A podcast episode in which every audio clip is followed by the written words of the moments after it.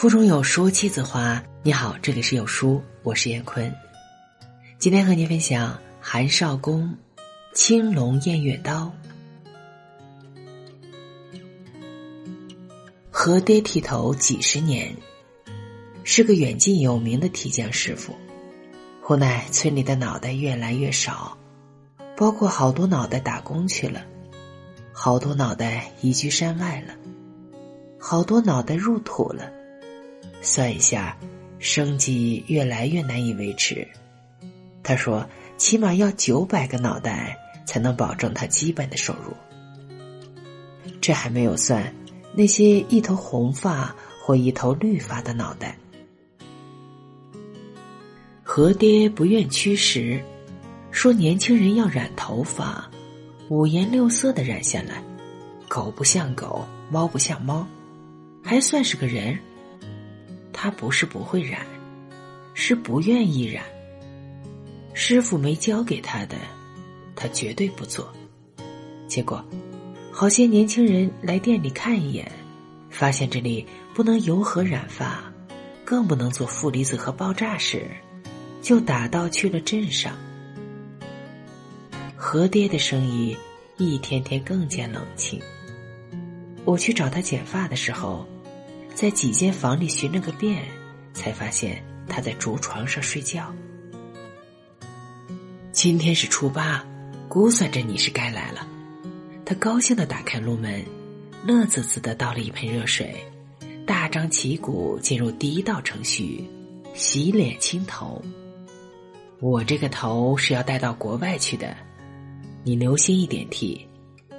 我提醒他：“放心，放心。”见牙子要到阿联酋去煮饭，不也是要出国？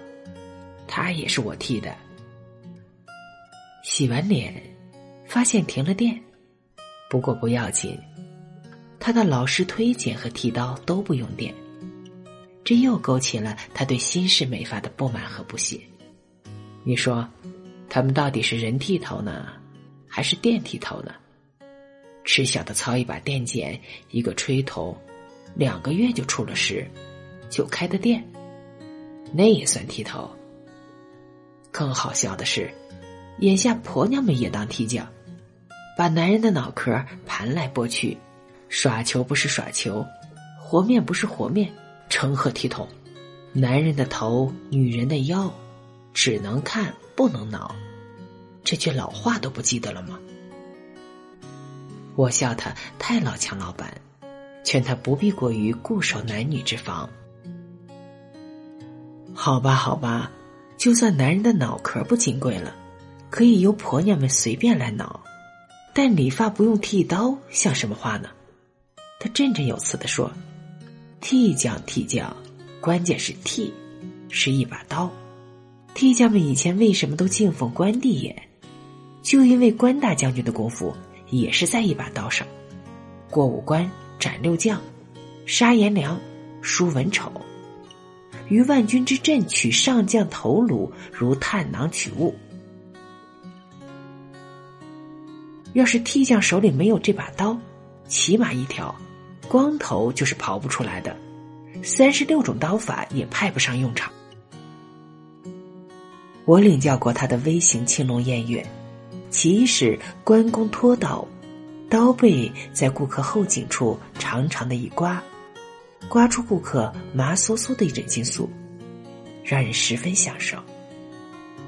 其二是张飞打鼓，刀口在顾客后颈上弹出一串花，同样让顾客特别舒服。双龙出水也是刀法之一，意味着刀片在顾客鼻梁两边清洁的产效。狱中偷桃。当然是另一种刀法，意味着刀片在顾客眼皮上轻巧的抛刮。至于哪吒探海，更是不可错过的一绝。刀尖儿在顾客耳朵窝子里细剃，似有似无，若即若离，不仅净毛除垢，而且让人眼中透爽，整个耳朵顿时清新和开阔，整个面部和身体为之牵动，招来嗖嗖嗖八面来风。气脉贯通和精血涌动之际，代替将从容收刀，受用者一个喷嚏，天昏地暗，尽吐五脏六腑之浊气。何师傅操一杆青龙偃月，阅人间头颅无数，开刀、合刀、清刀、弹刀，均有手腕与两三个指头相配合，玩出了一朵朵令人眼花缭乱的花。一把刀可以旋出任何一个角度，可以对付任何复杂的部位，上下左右无敌不可，横竖内外无坚不摧，有时甚至可以闭着眼睛上阵，无需眼角余光的照看。一套古典绝活玩下来，他只收三块钱。尽管价廉，尽管古典，他的顾客还是越来越少。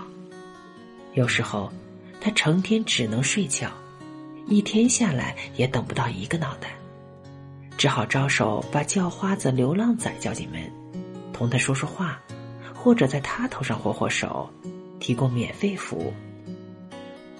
但他还是绝不油和染发，宁可败走麦城，也绝不背汉降魏。大概是白天睡多了。他晚上反而睡不着，常常带着叫花子去邻居家看看电视，或者去老朋友那里串门做人家。从李白的“床前明月光”，到白居易的“此恨绵绵无绝期”，他诗兴大发时能背出很多古人诗作。三明爹一辈子只有一个发型，就是刨光头。每次都被何师傅刨得灰里透白，白里透青，滑溜溜，毫光四射。因此，多年来是何爹刀下最熟悉、最亲切、最忠实的脑袋。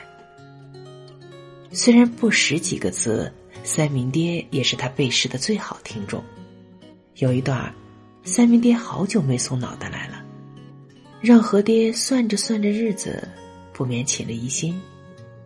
他翻过两个岭去看望老朋友，发现对方久病在床，已经脱了形，奄奄一息。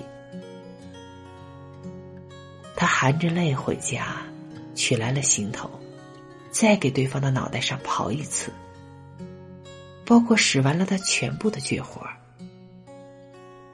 三明爹半躺着，舒服的长长吁了一口气。贼娘养的好过呀，兄弟！我这一辈子抓你捧土，脚吃了亏，手吃了亏，肚子也吃了亏呀。打败你，就是脑袋没有吃亏。我这个脑袋，来世还是你的。何爹含着泪说：“你放心。”放心，光头脸上带着笑，慢慢合上了眼皮，想睡过去了。何爹再一次张飞打鼓，刀口在光亮亮的头皮上一弹，弹出了一串花儿由强渐弱，余音袅袅，算是最后一道工序完成。他看见三明爹的眼皮，轻轻跳了一下。那一定是人生最后的极乐。好了，文章分享完了。在这个碎片化的时代，你有多久没有读完一本书了？私信回复“有书君”即可免费领取五十二本好书，每天有主播读给你听。我是燕坤，再见。